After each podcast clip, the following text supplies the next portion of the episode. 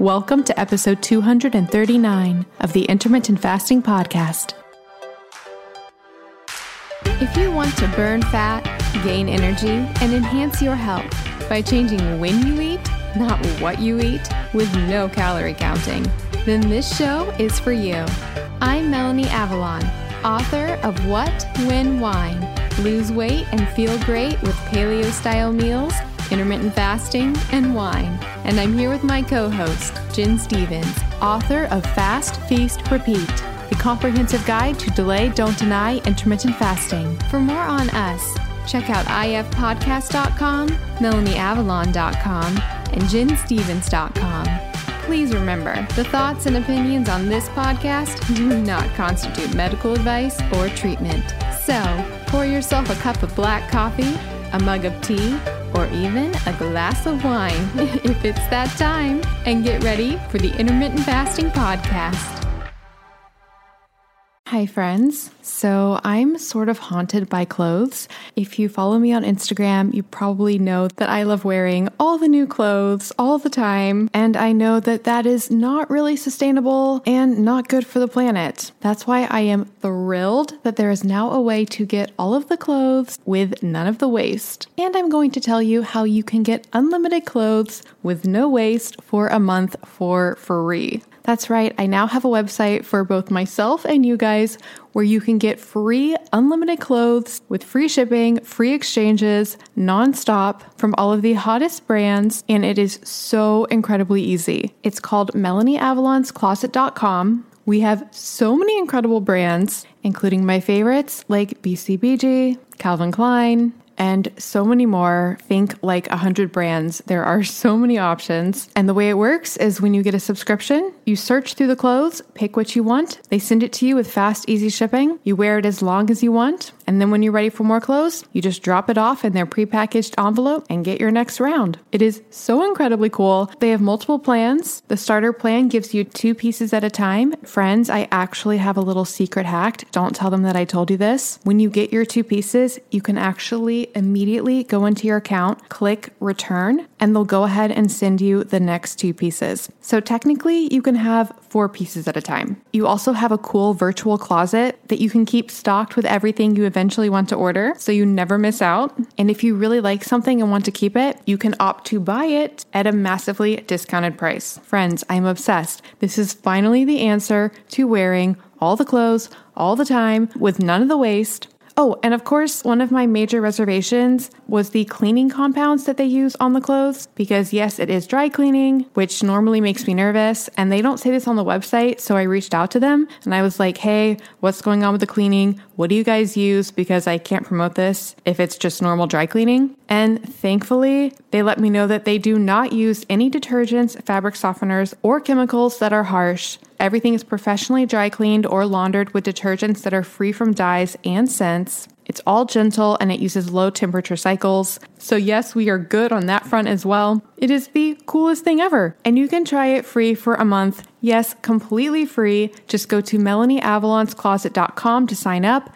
Free clothes for a month. After that, their plans are super affordable. We're talking honestly, an entire month is less than the cost of typically what would be the cost of one dress. And I am not kidding. That's right.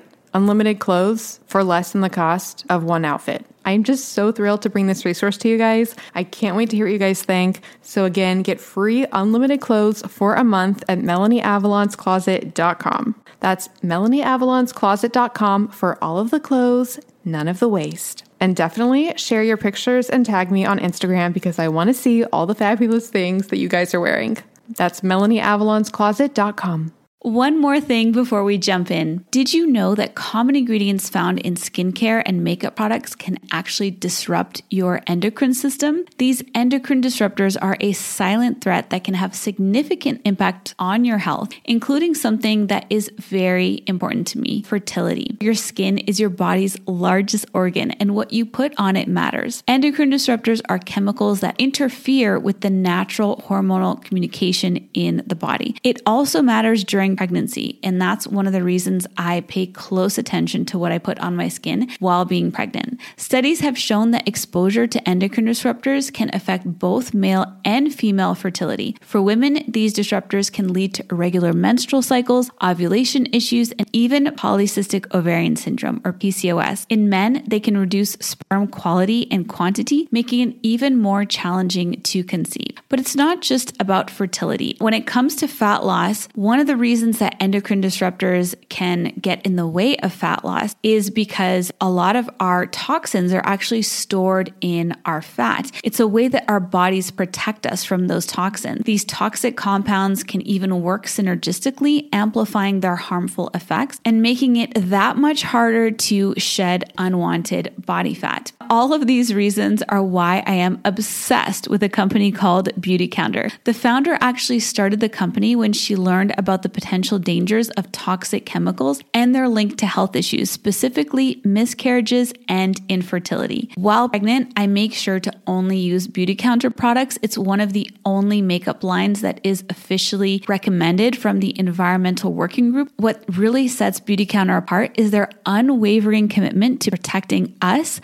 the consumers, from the hidden dangers that lurk in conventional beauty products. Beautycounter goes above and beyond, rigorously screening every single ingredient that goes into their products, ensuring that they are safe, clean, and free from harmful toxins. They're not just a beauty brand, they're a movement for change, advocating for stronger regulations in the beauty industry. With Beautycounter, I know that I can trust that the skincare and makeup that I use are not only effective, but also safe for me and my family. They have skincare lines for every skin type, as well as so many other incredible products. I absolutely love their overnight resurfacing peel. It's my favorite way to get anti aging benefits in a skincare product. The makeup is absolutely amazing. I have tried alternative beauty products in the past and none of them truly performed. But with Beautycounter, the foundation is so amazing. It makes me feel like my skin can breathe and it looks so dewy and beautiful. You can shop with me at beautycounter.com slash Vanessa Spina. New customers can use the code CLEAN for all 20 for 20% off their first order. Beautycounter.com slash Vanessa Spina. All right, friends, now back to the show. Hi, everybody, and welcome. This is episode number 239 of the Intermittent Fasting Podcast. I'm Melanie Avalon, and I'm here with Gin Stephens. Hi, everybody. How are you today, Gin? I'm so excited because our screened porch furniture came the, this week, and now I can actually sit on the screen porch. We've been eating dinner out there every night. I'm so happy. I love that. I know it's it's a lot of a lot of porch. It's a big big porch. So yeah, the furniture didn't go in like I thought it would. It looks way better than I thought it would because of the way that we tweaked it. And I ordered a couple of rugs today because it you know needs to be warmed up a little bit. But it is so cute out there. Ellie loves it. My cat Ellie. Can I just tell you? The first night, we always watch TV in the the den, which is right next to this room. But Chad and I do before bed. And Ellie sits in, or, or she might be outside. Ellie's in different places, but sometimes she's outside, sometimes she's with us. But we always go to bed. And I'm like, all right, Ellie, time to go to bed. So the first night we were out on the screen porch watching TV before bed with Ellie, and then Ringo was out there too. And there's a cat flap on the door, the screen door, so they can go in and out. But Ellie was acting like she didn't know how to use it. So we're like, okay, no problem. But when it was time to go to bed, I'm like, all right, Ellie, time to go to bed. So we get up to go in the house, and you could tell she has got so much personality. She was like, if she was a person, she would have said, I don't want to. she hid under the sofa. And then I like, got her out and she was running and she ran under the table and she wouldn't come out. So finally I got her and I took her inside and I was like, all right, we're going to bed now. She did not go to bed. She ran outside through the other cat door. So I was like, all right, whatever. She's mad now. So the next morning I woke up. She was on the screen porch. She had figured out how to use that because that cat flap's a little different. She had figured it out. She so she was like being super naughty and belligerent. And she's like, You can't stop me. I'm gonna sleep on the screen porch. so just a few minutes ago, I was out there. She came in with a lizard. It was like old times. She like ran right in with her little lizard and dropped it at my feet and started making that little noise she makes. And so she has claimed the screened porch. Aw. That sounds like a very southern thing, the screen porch. Well, it is because it's just, you know, so much of the year you can go out there. Of course, you know, here we are. We're recording this end of October. It comes out in November, but it's still warm enough to go out there. But I wish we finished it just a month ago instead of, you know, I would have had more time to enjoy it because there will be, you know, December, January. There'll be some days I can use it, but I won't get as much use out of it as I will in like spring. Will you guys put a fire pit or anything like that? I don't think we're going to. We've thought about that, but you know, we've got a couple inside fireplaces and I don't know. Well, we're thinking about it. We may maybe on the deck, but I don't know. Outside. Well, very nice. It is very exciting. It's only been like a year ago that we had the plans drawn. So it was a year long process. We're still not finished. Like it's taking forever. Like gutters need to be put on. We don't know why the gutter people haven't come. The electrician needs to finish a few things. Landscaping, oh Lord, it's going to be another year before every, all the landscaping's done. Well, I want to see pictures when it's all done. All right. I have one picture on Instagram of like a little table that we have out there. Yeah. So you can look at that. I'm going to look. I think I did see that pop up. Oh, that looks like indoors. I know. That's outdoors though. Oh, wow. I love it. Yeah. I mean, it's very much like a, like here in the South, a screen porch is really very much three season. You know, I can put on my Uggs and wrap up in a blanket and be out there, you know, on the, the warmer days. Probably January, February, not as much, but very nice. So, what's up with you? Well, we said last week that we would discuss my Zoe results. I know, and I've been waiting. I'm so excited about that. I don't think we ever talked about yours. I think we did. I said that I, I cleared fat slowly and I cleared glucose slowly. Oh, you were slow on both of them? Yeah, and I wasn't surprised that I cleared fat slowly, but I was a little more surprised about the glucose. Were you like in the yellow or the red, or was it like really bad? Or I can't remember. I don't remember that. Yeah, I don't think we talked about it that granularly. So mine was exactly what I thought it was going to be. I clear fat really well, like almost excellent. See, yeah, I'm not surprised about that. Now that you clear glucose slowly, do you? Mm-hmm. So, so oh, I was so close. Fat, I was almost in the excellent category. And then for blood sugar, the four levels are bad, poor, good, and excellent, and it gives you an actual like number. So for blood sugar, I'm 35, which is poor. Good starts at, it shows you like the average population and then it shows like what you are. So the lowest of the low for the average population is 46. So I'm below the average. I've known, like, I feel like I've said all along, I, I feel like I don't handle, you know, blood sugar very well. Okay. So tell me, I just pulled up my report. So I'm going to look at mine. Tell me again, what was your blood sugar control? My blood sugar was 35.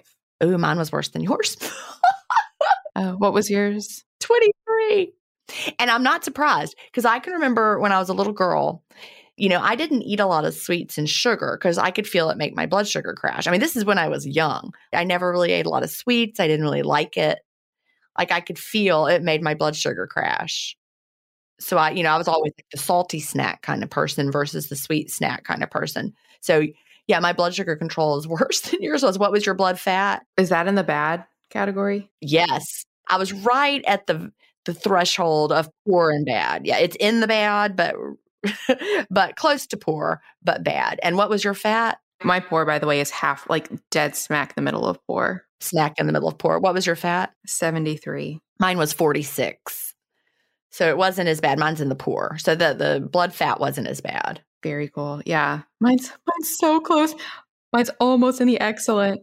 You know, that's really what I thought it was going to be, something like that. I also think it's pretty telling because so clearly I don't have good blood glucose or blood sugar control, but my fasting blood sugars are always good. My A1C is always good. So I think that's pretty telling that like the dietary approach that I'm doing with intermittent fasting and, you know, I mean, very high carb fruit, but low fat is working well. That's true too for me because I, same exact thing. My test results are always fine. And interestingly, you know, personalized nutrition, we know that the form that something's in makes a difference.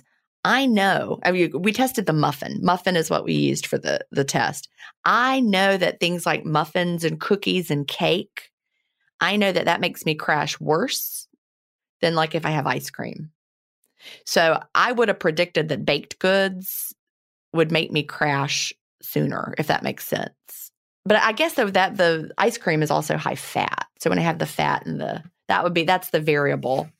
So now I'm thinking about I don't know how they would test that because I guess maybe if I had like a low fat ice cream, that would be interesting to test. I would love to test just like the same amount of I mean, but it would be a huge volume, but the same amount of calories and fat and carbs, but from whole foods. That would be from like the type of foods I normally eat.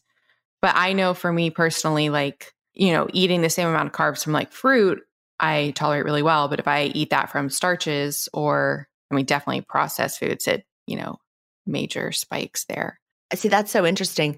My body responds fabulously to potatoes and starchy like whole grain kind of things, but not as well to fruit. Like fruit makes me crash more so. It's very interesting.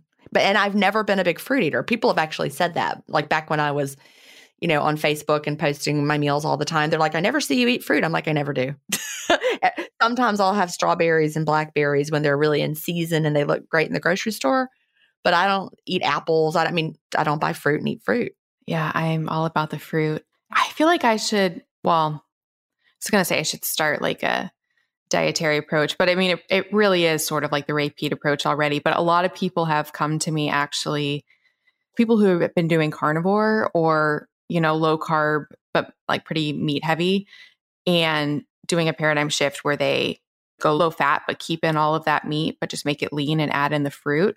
Cause that's what I do basically. And I've had quite a few people come to me and say they want to experiment with that and they're super nervous, but it's gone really well for all of them. So they do low fat, low carb, high protein. Yeah. So, like, basically keeping in the aspect of like a carnivore low carb diet that's high in the protein and high in the meat, but just replacing the fat aspect of that with fruit. High carb, high protein, low fat.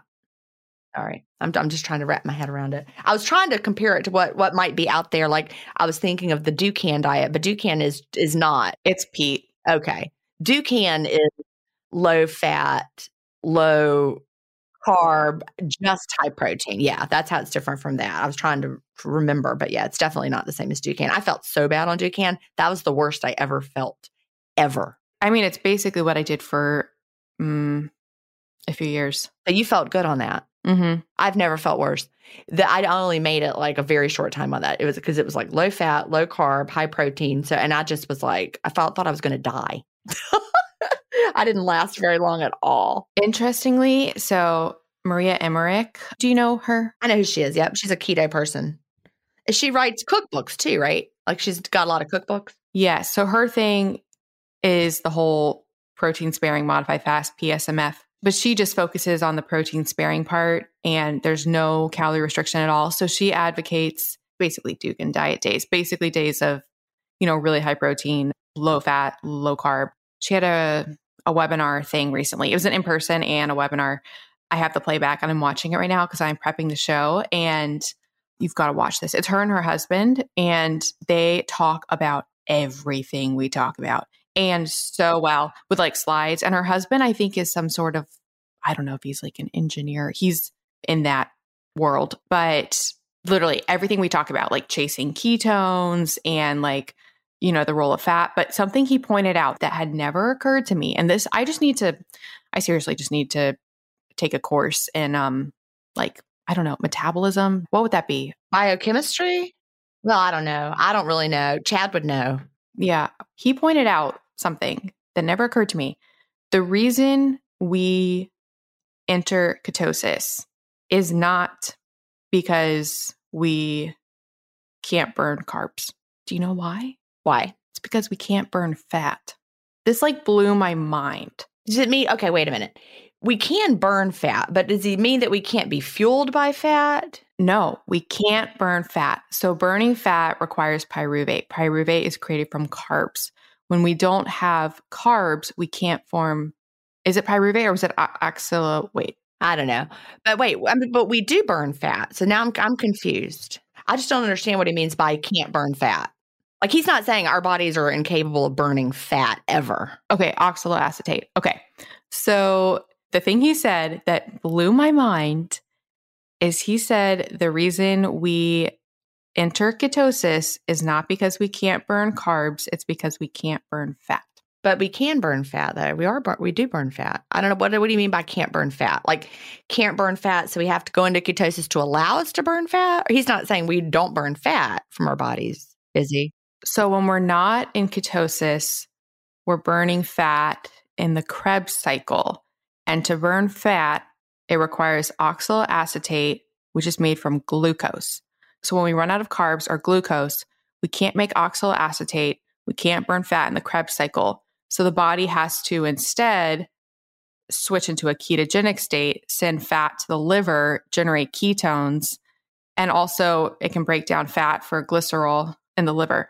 But so that just blows my mind. So like literally like the switch, like, oh, making ketones, it's not because we ran out of carbs. It's because we can no longer burn fat without carbs.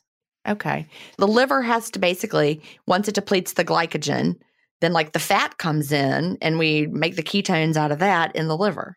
Yeah. But the reasoning, uh, that just blows my mind. The reasoning is because we can't burn fat, is the reason we start burning ketones, not carbs. Mind blown. Mind blown. I guess I'm trying to understand the definition of can't burn fat. Like literally can't. So like to burn fat in the Krebs cycle requires oxaloacetate from glucose. So literally cannot burn fat. Don't have the substrate to burn it. So we have to convert it. We're so when we say that we flipped the metabolic switch, we're not getting into deeper fat burning, we're getting into fat conversion. Yeah, I guess it's like I'm trying to think of an analogy. I don't know, that's more than I want to go. that's a lot. So when we're not in ketosis, we're burning fat a certain way, and the way we burn it requires carbs. It's like they always say fat burns in the flame of carbs. It's because you it actually does require carbs to burn fat in the normal functioning state if you're not in ketosis. So then when you run out of carbs, your body's like, "Oh, we can't burn fat anymore. This is a problem. What are we going to do?" So it starts a whole different process. Okay. You just wouldn't call the process of turning fat into ketones burning fat. It's converting fat and you're using the fat to convert it into ketones, but technically that's not, quote, burning the fat. It's just the technical wording, is what it sounds like to me. Well, I mean, in a way you are, but I'm saying before that happens. So, like the in between. So, like the moment, the moment we start a new way of fat burning with ketosis is because we temporarily can't burn fat without carbs. So, it's like switching the way that we're burning fat. Well, I'm just going to keep calling it flipping the metabolic switch, like Mark Mattson says. That's my favorite, my favorite way of referring to it. So we're flipping the metabolic switch. So our body is using fat for fuel through the ketosis process. That still works. We can still say that because that's still true. Okay, here's a good clarification. Like, I think the misconception that's out there is that while we have carbs, we're burning carbs and we're not burning fat. And then we run out of carbs and it's like, okay, well, now we've got to just burn fat. So we start ketosis. But actually, when we're burning carbs, we're also burning fat. Like, and then it's when we run out of carbs that we can't burn fat for the long term. So then we switch to ketosis. Basically, my takeaway is there's a lot going on. So I don't think we need to really worry about what's going on. Fast, feast, repeat, and it'll happen. That's my take. I literally like wrote in all caps, mind blown, talk about. That's the note I wrote. Well, cool. I'm glad. I'm glad that, see, I'm just like, yeah. I'm glad. Look, the teacher in me loves that you want to know all that. Does that make sense? Mm-hmm. That I'm just like, all right. I mean, I, you know, I, I tuned out when my teacher was talking about the Krebs cycle in biology. I might take a course in all my free time or get a book. Keep in mind, I taught elementary school. And so my mind really loves elementary level science. Like understanding it at the basic, just like like think about the greatest hits, right? You know how you learn the greatest hits of, of every artist and you know like a lot of things, but you're not like you don't know everything there is to know about Taylor Swift. You know everything there is to know about Taylor Swift. You're the deep diver. I'm the greatest hits. There's the difference. You know why that's an even better analogy? Because if you just hear the greatest hits from an artist, there could be like not misconceptions, but you could have like a certain because I'm not saying it's wrong, but I'm saying like you could have a a view that's correct, but is like not actually quite as nuanced as the very best example of that is the Grateful Dead. I went to a Grateful Dead concert with Will a few years ago in Atlanta. And I was like, where's Sugar Magnolia? Where's Uncle John's band? What are they playing? Because I had the Grateful Dead greatest hits, and that is not what they played. So I get it. So it, I was like, I do not like the Grateful Dead at a concert. It was not my jam. But Will was like, this is amazing. And it was actually Dead and Company, I think they call it now. And it was with John Mayer. And Will was so excited. But I was like, this is terrible. What's happening? Anyway, I just want to hear Sugar Magnolia. Anyway, I wanted to circle back to something from before Hi, friends. I'm about to tell you how to get 20% off one of my favorite things for truly taking charge of your health, including testing something we talk about all the time your insulin levels. So, to live your healthiest and longest life possible, you need to understand what's going on inside. Inside Tracker takes a personalized approach to health and longevity from the most trusted and relevant source that would be your body. By using data from your blood, DNA, and fitness trackers, Inside Tracker gives you personalized and science backed recommendations on things that you can take control of to optimize your health. What I love about Inside Tracker is that Inside Tracker tests provide optimal ranges, not conventional ranges, for over 40 biomarkers, including magnesium, vitamin D, testosterone, cortisol, ferritin, which is the storage form of iron that is rare for doctors to test, ApoB, three key female biomarkers, and something I am so excited about. Inside Tracker recently added insulin testing to their ultimate plan. Friends, I am thrilled about this. We talk about insulin all the time on this show. It is so relevant to your metabolic health and your lifespan. In particular, insulin tracking is an early warning sign for several chronic diseases and is a key indicator of energy optimization. It can really let you know if your diet, if your fasting is working for you. You want to test your insulin. It is so hard to get doctors to test insulin, and now you can do it with Inside Tracker. The thing I love most about Inside Tracker is that they have a strict science backed approach to everything they do if your specific biomarker level is unoptimized, Inside Tracker actually provides recommendations that are backed by dozens of peer reviewed studies and personalized to you. This process was set in place by their founders that include experts in aging, genetics, and biometric data from Harvard, Tufts, and MIT. And for a limited time, our audience can get 20% off their ultimate plan, which includes testing that insulin when you sign up at insidetracker.com slash if podcast. So, if you're ready to get a crystal clear picture of what's going on inside your body, along with science backed recommendations to optimize what's not working, then visit insidetracker.com slash IF podcast. And one of the things I really love about Inside Tracker is it helps you track all of your results, all of your tests over time, so you can see patterns, see your history. It makes predictions of where you'll be if you continue on your current trajectory. It is a game changer for making sense of your labs. I am obsessed with Inside Tracker. Again, you can get 20% off their ultimate plan, including testing your insulin levels at insidetracker.com slash ifpodcast, and we will put all of this information in the show notes. What is your blood type? Oh. I knew it was O. I was going to say O. Let me tell you why. Now, here's a caveat. I do not believe it is as simple as blood type. But I, did you ever read the blood type diet? Yes. And my friend who did great on the Dukan diet and who loved it, she was type O. I am type A. So I, I do not believe everyone should go out and read the blood type diet and follow it because I tried to follow it. It never, the, what he said to eat for A didn't quite feel right to me. Then if you read his later books, it gets even a little more convoluted. He's like, well, it's not your blood type. It's like whether you're this or genotype or whatever. And then I was trying to figure that out. Then it directly contradicted what he said earlier. And then I was so confused. I was like, never mind. But that really was the first time I ever, you know, I say the first time I heard about personalized nutrition was 2017, but actually it was when I read the blood type diet, the whole idea that we are different when it comes to what foods might work for us. And so there's that whole you know, genetic factor or whatever. So I don't think it's as simple as blood type. And I don't think he ever really proved his concept sufficiently for me to be like, yeah, that's it. But I was predicting you were type O. My theory with that is, and this is not a comprehensive theory, but one of my thoughts about what, what might be going on is he says that blood type O naturally correlate to higher HCl levels.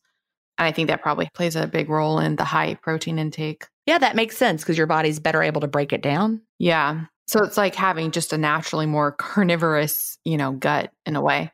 The thing about his work is it's very fascinating, but he mentions all of these studies and these tests and like I don't know where they are. Like I think they're all of his own work, you know? And his dad even, I think his dad started the, I don't know. I'm trying it's been years since I read it. I wish they were like, you know, published or something because you kind of have to just take his word at it. And then when if you read his later work, did you read his later work where he started going into like whether you're the farmer or the teacher or the warrior or whatever, and the genotype stuff that, and you could like get this test and that test. And then I was like, wait, this just, whether you're a secretor or a non secretor. And I'm like, this is way too complicated. Forget it. he lost me when I, you know, everything was so contradictory. That also confused me. But I do think, you know, we're different and blood type is definitely related to genetics, right? You know, certain populations. So it takes you back to the part that we've got genetic differences, which I do think is the solid foundation of that theory of his. I agree. Just his catalog is so specific and granular.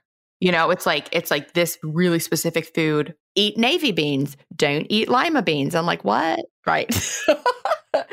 yeah eat, you know, almond butter, not peanut butter. It was just kind of like that. And I can't remember what it was, but I know that overall, A was supposed to thrive on, in general, you would describe it as a wasn't like agrarian or um like agriculture kind of vegetarian ish with less meat, but some meat, but you know, and that is really how I eat. And O was more like protein and meat. Yeah. I mean, it did, it did line up with me pretty well, which was interesting. I wonder if he goes on shows. I should try to get him on the show. That would be interesting. He's an interesting guy. So I, I, don't think that everything he says is completely wrong, but I don't think it's quite as simple as just blood type. I mean, we know it's not because you know the work that that Tim Spector's doing. We know that a lot of it is your gut.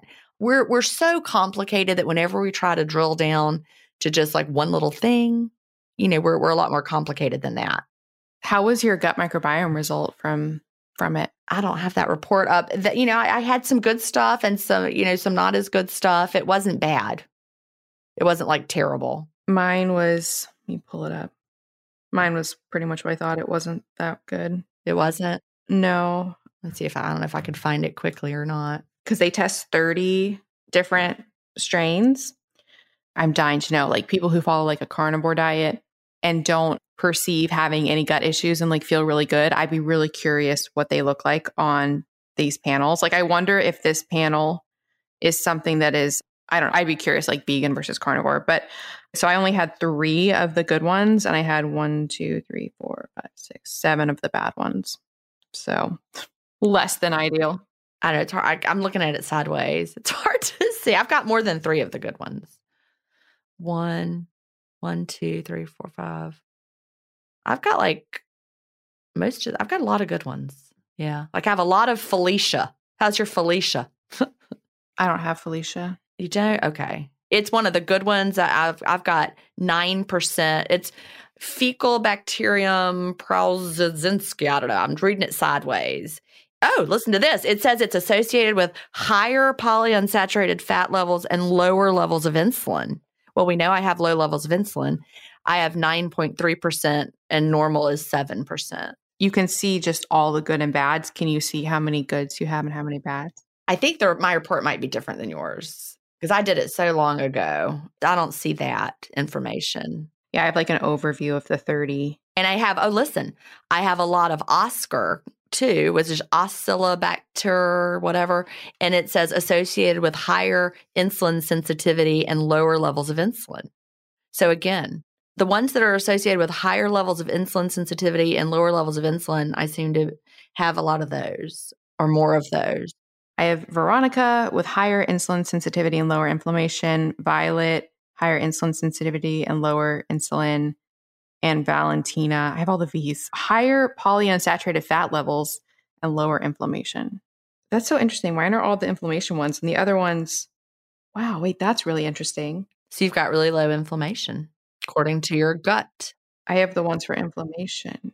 And then the bad ones, uh, you know, I've got some good on the bad ones too. Like like the one that the one that's associated with less favorable fat profile, like I have a good ratio of those. Like I have fewer of those. Like I get green because I have fewer of them. Like in the bad bugs. I don't have a lot of bad bugs at all. Like I'm really good on not having the bad ones. That's good. So interesting. It is so interesting. And, you know, your gut changes. So that's good. How about the beneficial parasite blastocystis? Blastocystis hominis? I was negative for that one. I don't think I have that. I don't, let me find that. It's supposed to be good for you. I don't have it. They said it's not necessarily a bad thing, it's just one part of a very complex system. So that's good. Yeah, I don't have it. So, yes. So, for listeners, if they are interested, this it, we didn't even say what it was. We kind of just assumed. Well, if people have been listening, they know. Oh, I just got a crick in my neck because I was turned my head sideways because the report was like sideways. So now I've got like a, a crick in my neck. I need somebody to rub my neck. oh my goodness, Gin! Last night I went to. I, I love massages, and I went to the massage parlor that I always go to, and normally they just do like a Swedish massage, you know, like the normal thing. But this woman, I I don't know. She like went like straight up Thai, like the whole like walking on top of me. I was like, what is happening? Like, you know, where they hold onto the bars and then they walk on you. No, I've never had a massage therapist that did that. And I was like, what is happening? And then she like started pulling out these tools and she was like, I'm gonna do these things. And I was like, okay. And then she started doing cupping, which is fine, but I my whole back looks, I don't know, it still looks like really scary. I hope it I hope it goes away. Yeah, no, I have a massage therapist that I go to. I'm very like, I'll find somebody and that's who I go to forever until something happens to them. so I have a girl, her name is Jenny, and she's amazing. And I go, I go every four weeks. I just make my appointment. I used to go every six weeks, and now I go every four weeks. I probably go four days a week. Really? To get a massage? To get a um chair massage, like a 15 or 20 minute one. And then this like hour long massage, I probably go like once a month. Yeah, I go once a month. I do 90 minutes once a month. Well, she was saying, she was like, next time you, you should come for 90 minutes. And I'm like, mm, I'm not. no, I'm not going. But I just really like the girl that I go to. She's fabulous. I just started going to her over the pandemic. I lost the person I had been going to. Anyway, long story. She was no longer available. So I had to find somebody new. And my hairstylist recommended, you know, you want to know somebody good, ask your hairstylist because they know who's good. But yes, so Zoe, I don't remember why we were talking about that. Oh, you got a crick in your neck. Yeah, I have a crick in my neck. I'm not going to your girl. Yes. No, I was like scared. I was like, oh my goodness, like what if I and I had I was like thinking about it. I was like, I wonder how many people have died during a massage. You know, like somebody walking on them and then, you know, like accidentally stepping on their neck or something. Crushing them? Yeah. Yeah, well that sounds like she was uh, that sounds like a bad idea. I'm not down for that. Yeah, I'm not and she gave me her number and her name. She's like, you know, next time you can come back. And I'm like, okay, I'm not going to do that. So, Zoe, for listeners, is a very super cool program created by Tim Spector, who wrote Spoonfed and The Diet Myth. Oh, which, by the way, my episode with him airs while we're recording it. It airs this Friday. So it will have come out. So if listeners would like to listen to my interview with Tim, which was incredible and amazing, we dive deep into the gut microbiome. We talked a lot about the Zoe program. I was really excited because I, I talked about this before on the show, but he was like very open and transparent about how the way it's set up right now. It's not perfected yet, right? Yeah. So people are doing like low carb diets, for example, because of the temporarily, is it called physiological insulin resistance? So basically, when you're on a low carb diet, your body becomes a little bit insulin resistant if you are exposed to carbs because it wants to basically save those carbs for the brain. So the muscles become a little bit insulin resistant. It's transient and it's temporary and it's not um, it's benign and it reverses really quickly. But the way to reverse it is to basically reintroduce carbs. And so he was saying that they've even been th- wondering should they have some sort of you know, accommodation for that for people who do the muffins after coming from a low carb diet. Oh, good point. Yeah, that makes sense. Isn't he brilliant? He's like a brilliant man. Because I asked him that. I was like, what about, you know, people on low carb diets? And he was saying they're thinking about that. And, and he was saying in the future they might, oh, he's saying also like, would they have a version of it that is, you know, low carb basically? Oh, and I asked my question that I had, which was people who get bad fat clearance scores might it actually be possible that they actually would do well on a low carb diet, which might be higher fat? And, anyways, we talked about all of that. So I'll put a link to that in the show notes. But he created this program. If you sign up for the CGM arm of it, you get a CGM, you eat these muffins, it measures your blood and fat clearance, like Gin and I just talked about. You do a gut microbiome test, which Gin and I just talked about. It's very, very cool. So we'll put links in the show notes to it. Awesome. So that was a lot. but also interesting. All right, we have some feedback. So we have some feedback from Apryl, and the subject is Yay. And Apryl says, I'm so excited. I'm listening to episode 216, and you answered my question on a morning window. Thank you. And I have an update on it. I have been fasting now for a while, and I'd say I have adjusted and am fat adapted. I was feeling really good in my morning window. I almost hit my goal and was starting to incorporate some ADF to try and push through to it. I was getting comments about how good I looked and how much younger I looked. But my husband was not liking me not eating with a family at dinner time since that's when he's home and that's our only family meal together. So I again moved to a later window and started gaining weight and felt horrible. I wonder if this is part of why fasting doesn't, quote, work for some people because if I had only ever tried a later window, I would definitely say fasting doesn't work for me. I know you always say you will never stop fasting, but if I only knew the later window, I certainly would not want to continue fasting. Anyway, as a compromise, I sometimes eat dinner with a family and just do a shorter fast that day, and sometimes have my morning eating window. That's working for now. Thanks again, Apryl. It really illustrates that there is no one size fits all. And you know, when people ask me what's the best window, I, I can't tell you. I can only tell you what window works well for me and what makes me feel the best. Like Melanie and I were talking before we started recording. My aunt recently died. She was 94. She had a good life. She really did have have a great life and I got to see her the week before she died and and connect with her, so that was nice. But we were at the funeral yesterday and it was a southern church funeral. So anybody who has been to a Southern church funeral, all the people of the church brought just amazing food, like, you know, fresh corn from eh, amazing. So I opened my window at noon. And then I had a second meal at my sister's. We had chili. And so I ate twice. And I was so full and tired and sluggish all afternoon. And then I realized I only had a seven and a half hour window. And it felt like such a long, drawn out window to me. And so I feel better when I have an afternoon slash evening eating window with one real meal in it. But that doesn't mean that everybody will. Like Melanie, you feel better with a late night window. I would not feel good with a late night window. And so, April, I love that you figured out that a morning window is really where you feel the best. And everyone who feels like, you know, they can't find their ideal fasting time and eating time, tweak it till it feels good. That really is the key. Apryl's body let her know that it didn't feel good when she tried to have the evening eating window. Love that, that she figured it out. Actually, we're talking about Zoe. The feeling I had, because for me, if I were to do a earlier eating window and then have to fast after, it's so miserable for me. Me too. And I had that thought while doing Zoe because you have to, um, with the muffins, you have to eat one muffin, then you have to fast four hours, then you have to eat another muffin, then you have to fast two hours.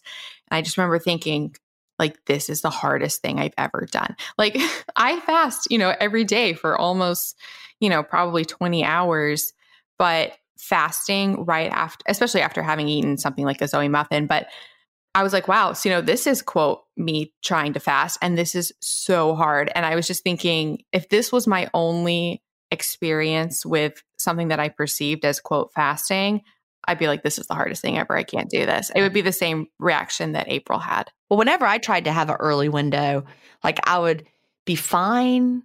I would feel more sluggish, then I'd be fine. But then by the time 8 p.m. rolls around, I'm like starving, starving and miserable. And have to eat. So, like if I ate a really big meal at like 9 a.m., I'd be fine for a while. I wouldn't feel my best throughout the day, but I would I'd be okay. But then later I would be so hungry I would eat again. So that would be that. the weird thing for me is like I have to eat to fall asleep. Like I can't yeah, like I don't do not sleep well on an empty stomach. But I love what Apryl said. She said, I wonder if this is part of why fasting doesn't quite work for some people. Yeah, I have a feeling that if it if if someone feels like it doesn't work, it's because they haven't found the plan that feels right to them yet. I agree. 90% of the time when someone tells me fasting didn't work, I say, What did you drink during the fast? And they tell me. There's somebody um, local that is a store that Chad and I go to. And I we went back in there the other day and she's like, Hey, I tried that fasting thing and it didn't work for me. And I'm like, all right, well, first of all, how long did you give it? And she said, one week. I'm like, well, okay, that wasn't really very long. I said, and what were you drinking? She's like, well, I like to put sugar free creamer in my coffee. I'm like, well, okay, let's let's examine this. I said, did you by any chance get my book and read it? And she's like, no. I'm like, well, I would start there. Try that. You got to understand the clean fast and you know, and, and she's very open to it. We we had a great conversation, but you know, she she was not fasting clean, and she gave herself a week and she felt terrible. But as I, I would predict that if you're drinking coffee with sugar free creamer for a week, you're going to feel awful. So, anyway, that was good feedback. Thank you, Apryl. Thank you, Apryl. All right, we have a question from Michele, and the subject is fasting insulin and fasting glucose. She says, Hi, Gin and Melanie. I love listening to your podcast. Thank you for all you do. My question is about insulin and glucose. I've been doing IF for one and a half years now, and I love it. I've always had high blood sugar since as long as I can remember. I was hoping that IF would help me with that, but it's still high.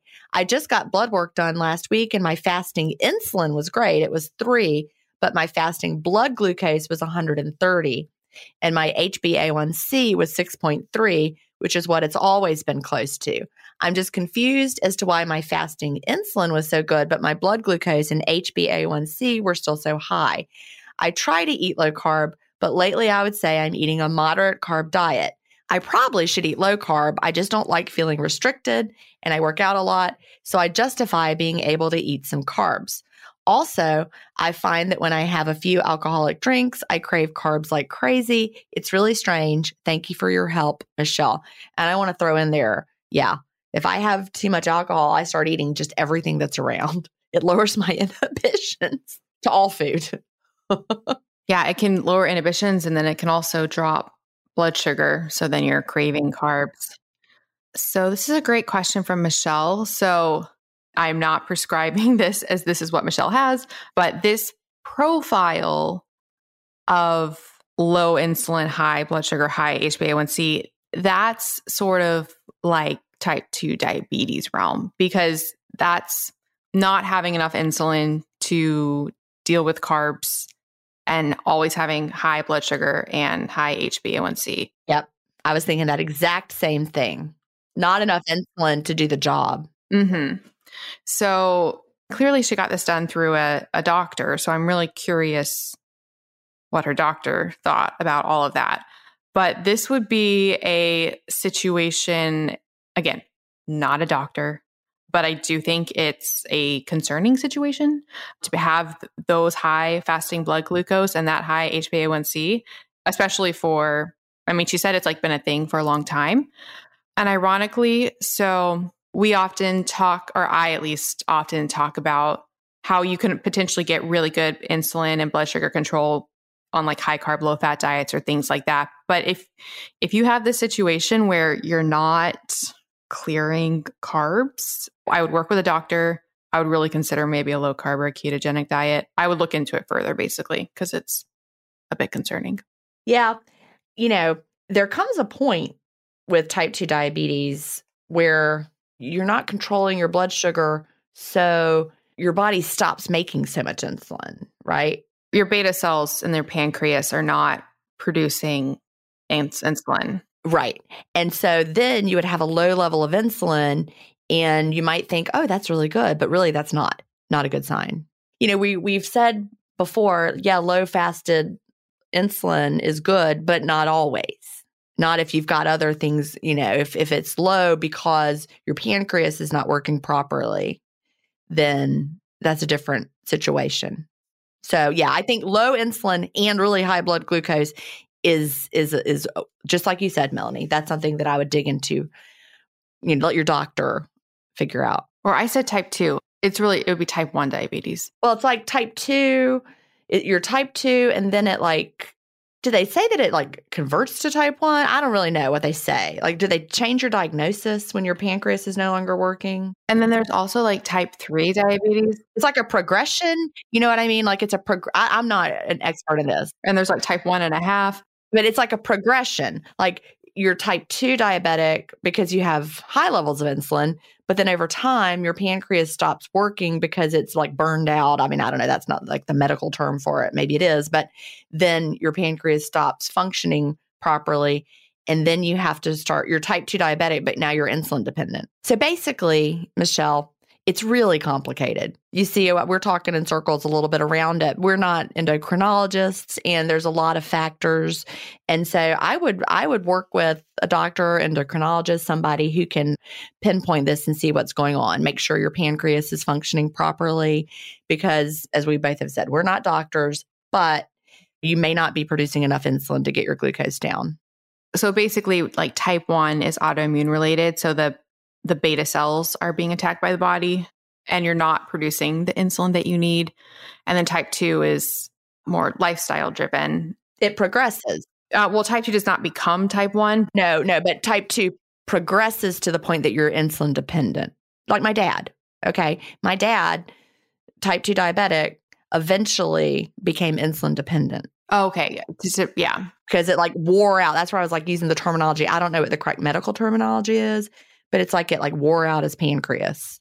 Yeah, exactly. Either way, the presentation of low insulin, high blood glucose, high HbA1c would most likely signify like if you just put that on paper, that's what type 1 diabetes looks like compared to type 2 diabetes where you have high insulin, high blood sugar, high. Right. Well, that's true unless you get to the point where your pancreas is not producing insulin at all, which that's the part that I don't know what they call that. What do they call that? I'm not sure. The insulin being low in the presence of the high blood sugar, high blood glucose, that would be like a presentation of type 1 diabetes. Regardless, I'm really curious what your doctor said. Like, you know, so you might want to keep monitoring this and work with a doctor. And yeah, definitely monitor it.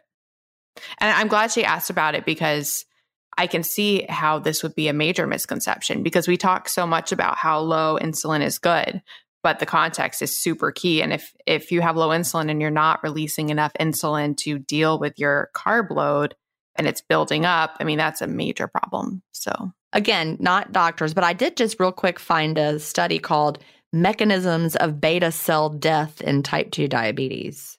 So again, I don't know what the, the exact terminology should be, but it definitely can happen as it progresses. Yeah, and there's actually and I just I just looked this up because I was thinking it was a thing. So there's also type 1.5 diabetes and that's latent autoimmune diabetes in adults. It's the one that shares characteristics of both type 1 and type 2. It's usually diagnosed during adulthood. It sets in gradually like type 2, but unlike type 2, it's actually an autoimmune disease. And that's where your beta cells stop functioning. So I am not diagnosing, but you might want to approach your doctor with curiosity about type 1.5 diabetes. So, but if you get a fasted insulin level that's low and your blood glucose is low, your fasted blood glucose, and your A1C is good, that's not something to worry about. It's only when insulin is low and your glucose is high that you might be like, huh, your body, if it were working properly, would pump out more insulin to lower your blood sugar because that's what your body wants to do.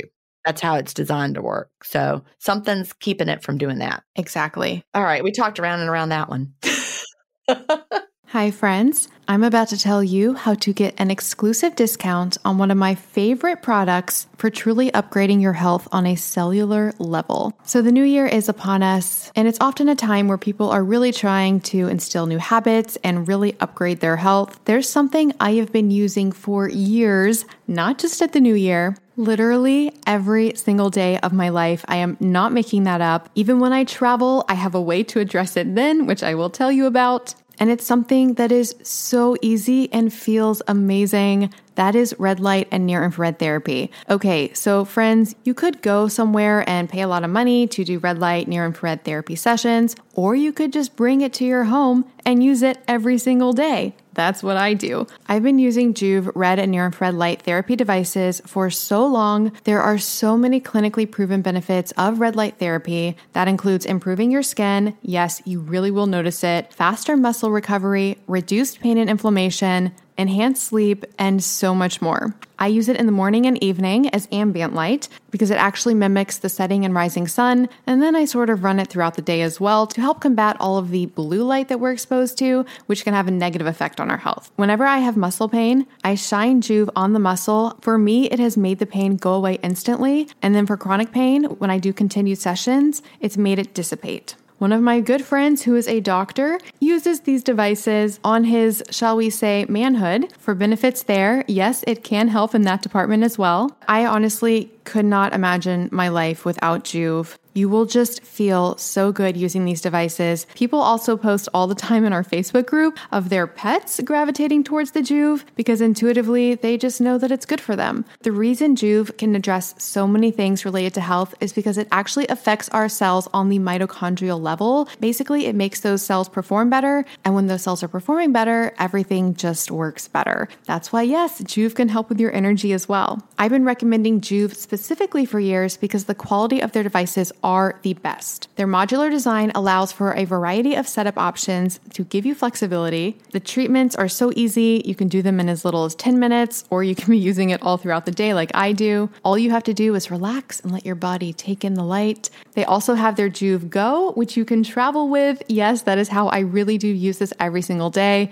That Go is also great for targeting specific areas of your body, like hurting joints or sore muscles. Honestly, friends, health doesn't have to be hard, it doesn't have to be complicated. If you're looking to enhance your health and wellness this new year, start with what matters, which is your cells. And Joovv has an amazing offer just for our audience. You can go to joovv.com slash ifpodcast and use the coupon code ifpodcast to get a discount on your qualifying order. Again, that's J-O-O-V-V dot com forward slash ifpodcast to get an exclusive discount on your order. Pick up Joovv today. Some exclusions apply. I really hope you guys can experience Joovv. It really is one of my favorite things. And we'll put all this information in the show notes. All right, now back to the show. I did a um, Q&A episode. I recorded it. I haven't released it yet with NutriSense CGM with Kara Collier there. Uh, she's the founder. I learned so much about like the studies about like different levels and if you have certain spikes, how that correlates to health and longevity. It was really, really fascinating. So I don't think it'll be out by the time this airs. Point of all that is that it's very fascinating what we can learn from blood sugar levels and HbA1c. But in any case, something is definitely going on here with the insulin. Yeah. Okay. All right. So we have time for one more quick one. So we have a question from John. The subject is fasting. And John says, Hello, my name is John. I'm 57 years young and I've been doing intermittent fasting for 31 days now. I do the 16 8. I eat mostly vegetables with about, with about four to five ounces of protein per meal if I can. My eating window is from noon until 8. I have had increased energy, but for the last couple of days, seem to be getting tired around three o'clock. Should I go from 16.8 to 18.6? I'm losing weight on the 16.8, but I don't know if I should make my fast longer. What do you think? I'm reading Fast Feast Repeat. Great book, John. Thank you, John. And it's been about a month since you wrote this question. So hopefully you pushed through that. But this is what we find as your body's getting to the end of the adjustment period. Very, very common. Whenever that might be, you know, you've been having an eight hour window. So as you get to the end of the adjustment period, your body's about ready to flip that metabolic switch. It's very, very typical to have like a lull in there, like a feeling of decreased energy, like you're moving around through jello a little bit. And then you get to the other side and there's ketosis, and then you feel better, and there's the energy again. So you asked if you should go from 16.8 to 18.6. You know, that's that was one way to push through. Just give yourself just a little more fasting to push through that. And then it's so much better on the other side. This classic adjustment period description right there. The reason it took John, you know, 31 days because he's been doing 16.8. Had he been doing 19.5, he might have hit that wall, you know, in week two to three. And it just really depends on your own personal metabolic factors, so many factors. You know, some people might not get that adjustment phase lull till week six. Perfect. You were doing keto before, right? Right. You were already fat adapted. Yeah. It's the same with me. I went from summer of 2014. I had been doing keto all summer. We've talked about this before. So I was fat adapted from keto, from the fat from the keto, but not losing any weight. Then I reintroduced carbs and started intermittent fasting, and then bam. So I didn't have a lull. That was the only time I was able to stick to it, too. I felt so much better with the fasting and adding back in the carbs. And I immediately started to see, you know, weight loss of about a pound a week. But I was already fat adapted. So, yep. Alrighty. Well, this has been absolutely wonderful. So, a few things for listeners before we go. If you have your own questions for the show, you can email questions at ifpodcast.com or you can go to ifpodcast.com and you can submit questions there. These show notes will be at ifpodcast.com slash episode 239. Those show notes will have a full transcript, so super helpful. And we will put links to everything that we talked about. And then lastly, you can follow us on Instagram. We are IF Podcast. I am Melanie Avalon. Gin is Gin Stephens. I think that is all of the things. Yep. Anything from you, Gin? No, I got nothing. All right. oh, I will say I'm very happy the weather seems to maybe be getting a little bit cooler. Maybe. Yeah, I'm not. Oh, right. I'm so excited. I'm going to the beach next week, so I hope it's warm. Oh my goodness. I'm so excited. Have fun. I don't care if it's warm, it's still the beach. I'm still going to look at it and hear the ocean. And I can't wait. I'm ready for it to be freezing. No, no. Yes. All right. well, this has been absolutely wonderful, and I will talk to you next week. All right. Bye. Bye. Thank you so much for listening to the Intermittent Fasting Podcast. Please remember that everything discussed on the show is not medical advice. We're not doctors. You can also check out our other podcasts, Intermittent Fasting Stories and the Melanie Avalon Biohacking Podcast. Theme music was composed by Leland Cox. See you next week.